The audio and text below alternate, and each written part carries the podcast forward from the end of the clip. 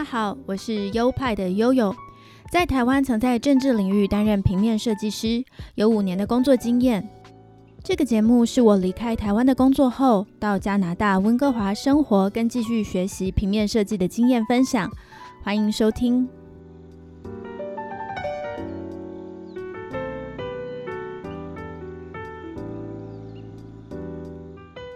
嗨嗨，欢迎来到优派 Podcast EP 三十七。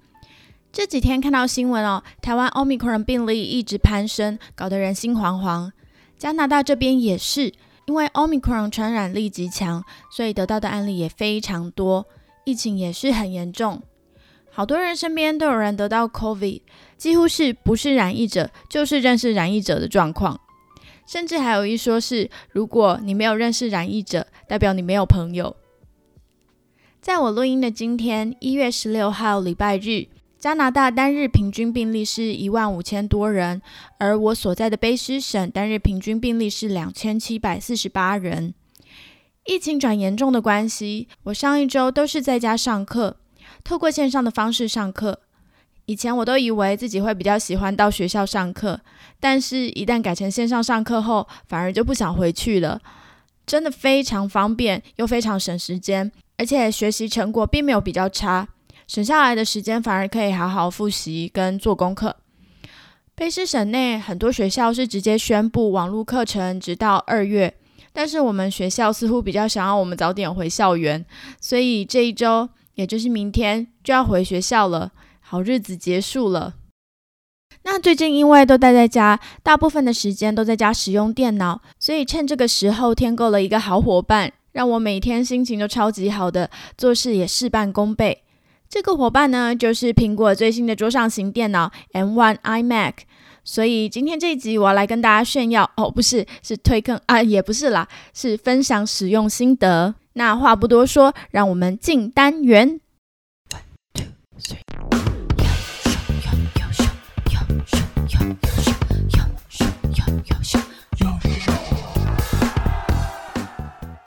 我之前呢有一台 Mac Pro 笔电，我用了它将近八年，我跟它有很强的革命情感。因为购入的时候是二零一四年，我正在赶研究所的毕业制作，后来还背着它去参加三一八学运。坐在立法院外面的时候，因为很耗时间，所以就从背包搬出电脑，放在腿上继续赶论文。后来也背着它参与大大小小的陈抗活动，它都安静地被我背在背后。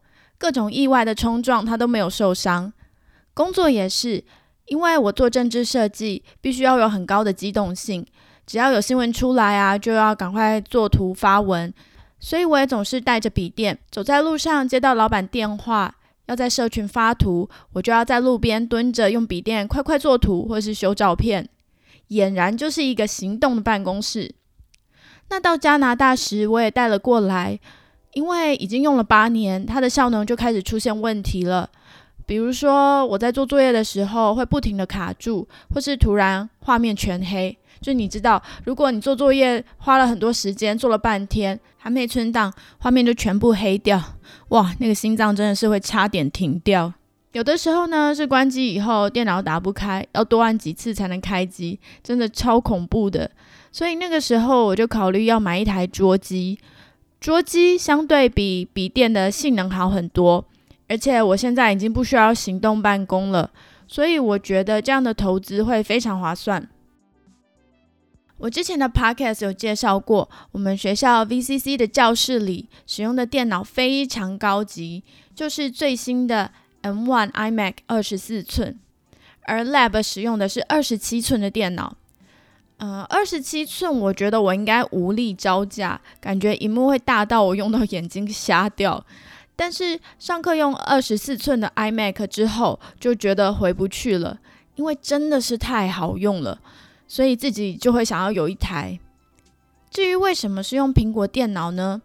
我觉得苹果电脑对一个设计师是最友善的选择了，因为苹果电脑内建很多字型，这些字型。正版的哦，如果一个一个要去买版权，就是又贵又花时间。但是如果是用苹果的电脑，就不用额外去购买，因为它已经内建在系统里面了嘛，可以说是一件非常经济实惠的事情。再来就是苹果的产品设计的非常非常好，身为一个设计师就一定要去体验啊，没有用过好东西，怎么可能设计出好东西呢？那第三个理由就是苹果很厉害的地方，它出的产品这么多，彼此连接跟传输都非常方便，像是我有 Mac 笔电、iPhone、iPad。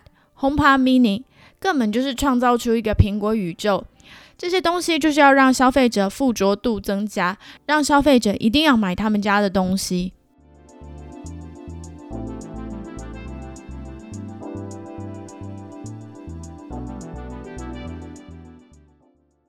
我本来是要在去年十二月二十六日买，因为这是北美的 Boxing Day。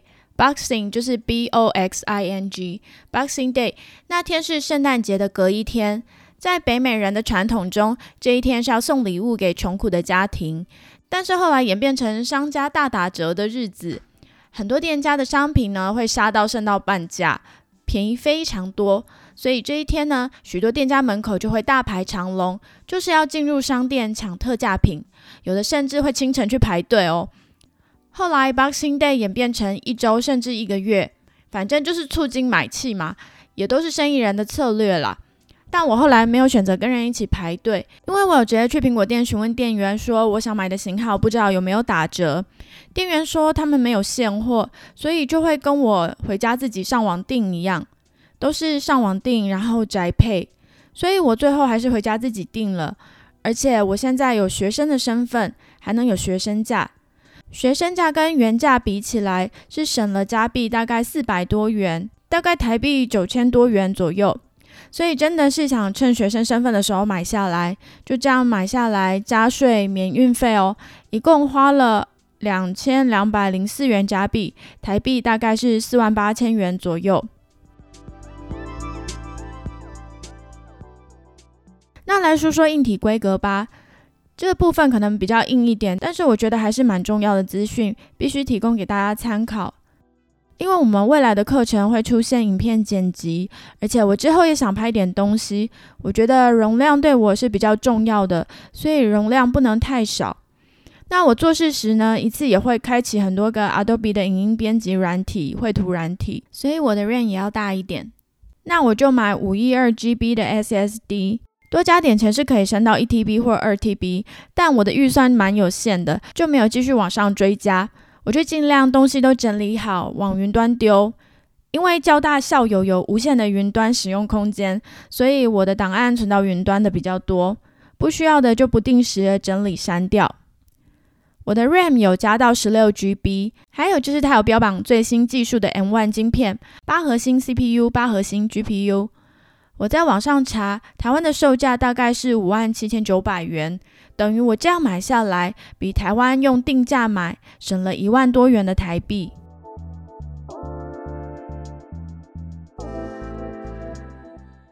那价钱这个比较痛的地方说完了，我来说说它让我心情好的地方。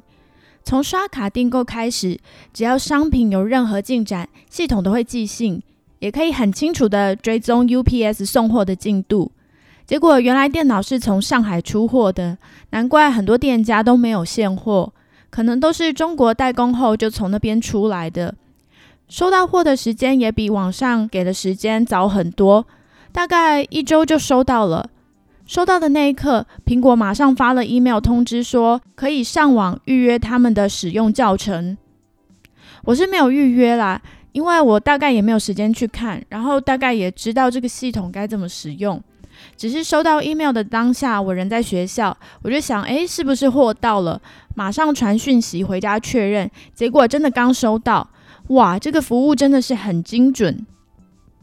回到家，高高兴兴的拆箱，因为我在看 YouTuber 团体 Dodo Man 的影片 Dodo Man 的其中一个成员 Ian 以前就是在细谷苹果公司做产品的设计，有参与到 iMac 包装的设计专案。那也是他们开发了一两年的成品，光是包装哦，就必须开发个一两年。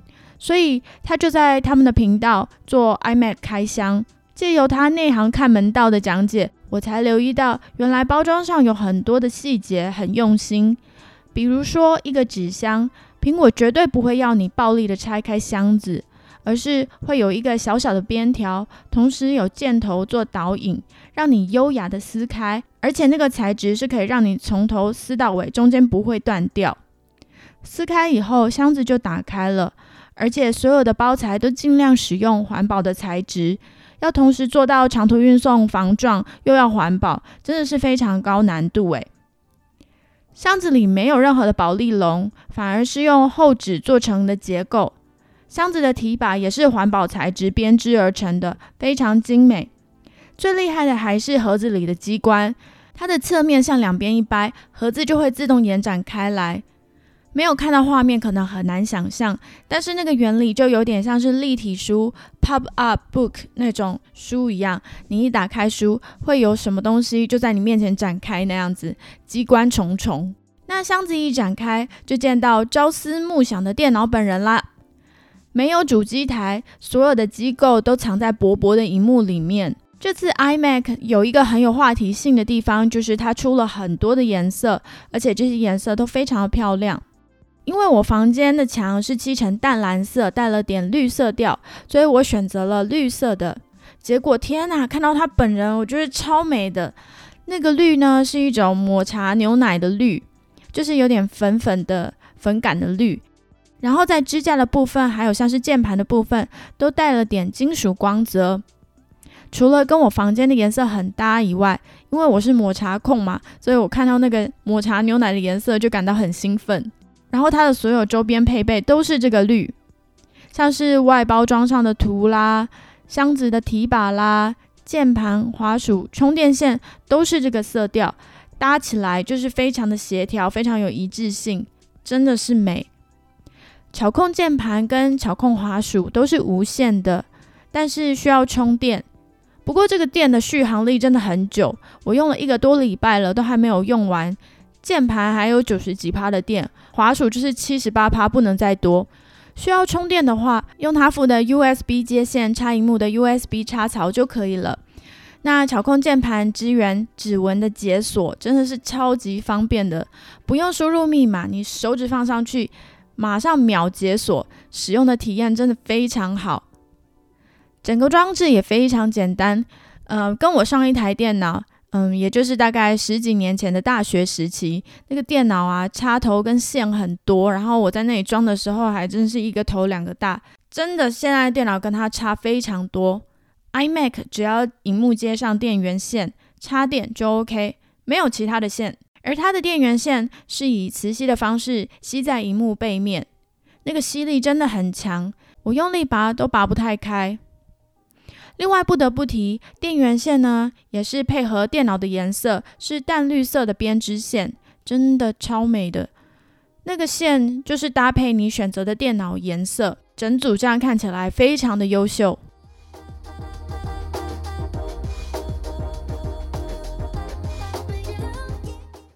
关于荧幕，网络上的评论都是说它的边框太宽，连我妈妈一进来我房间看到这个荧幕，都说怎么那个下巴那边那么宽大？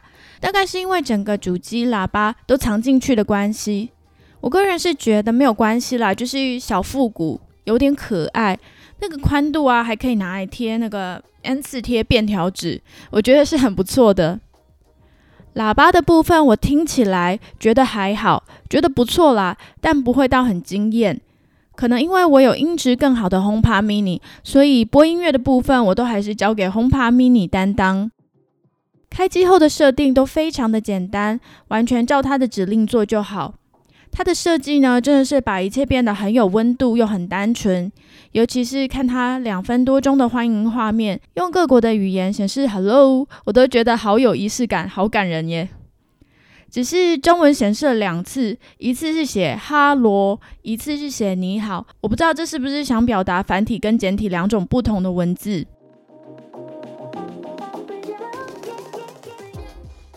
那目前我使用了一个礼拜，心得是整体来说都是非常喜欢，觉得钱花的很值得，因为它那么漂亮嘛，光是每天早上起床看到它，心情都会很好。然后它的触感也很好，打键盘的时候都感觉非常的舒服。荧幕的边缘有导圆角，键盘边缘也是圆角，每个按键也是圆角，滑鼠也很圆润，整个感觉可爱又舒适。软体的部分呢，因为我一直都是用苹果的系统，所以用起来很习惯。之前有听说 M1 晶片，因为还是很新的技术，应该要先观望一下再买。那我等了半年多，网络上好像也没有什么灾情。我看了九面的开箱影片，那他在影片里面也说，他觉得 M1 晶片的产品有相对成熟了，所以这部分我就比较不担心。那我遇到的问题就是哇，很白痴，因为我不会中文盲打，所以现在加拿大买的键盘没有注音了，我就只能猜注音符号在哪，打字就变得超慢，很好笑。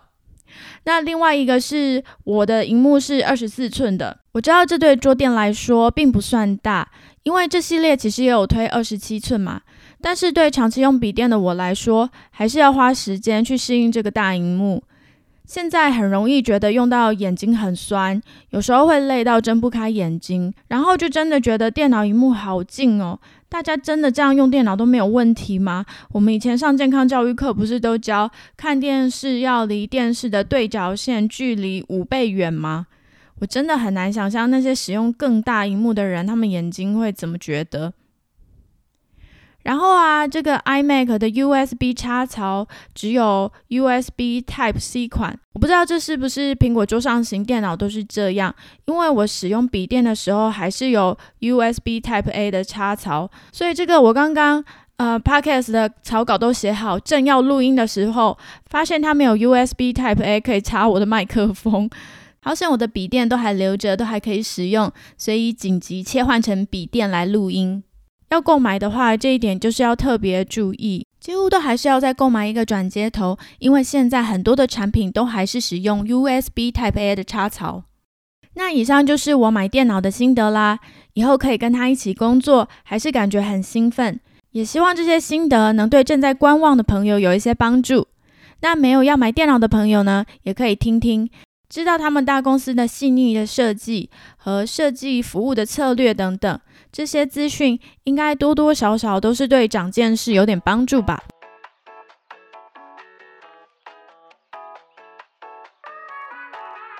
好的，这就是今天全部的内容啦。不管是新朋友还是旧听众，都非常感谢你收听到这边。本节目有赞助的机制，赞助链接就在每一集的节目说明里面。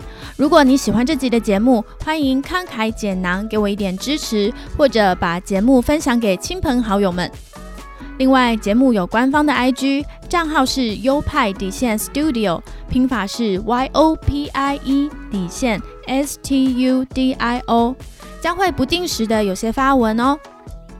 好的，那就让我们下周同一时间在空中继续相见喽，拜拜。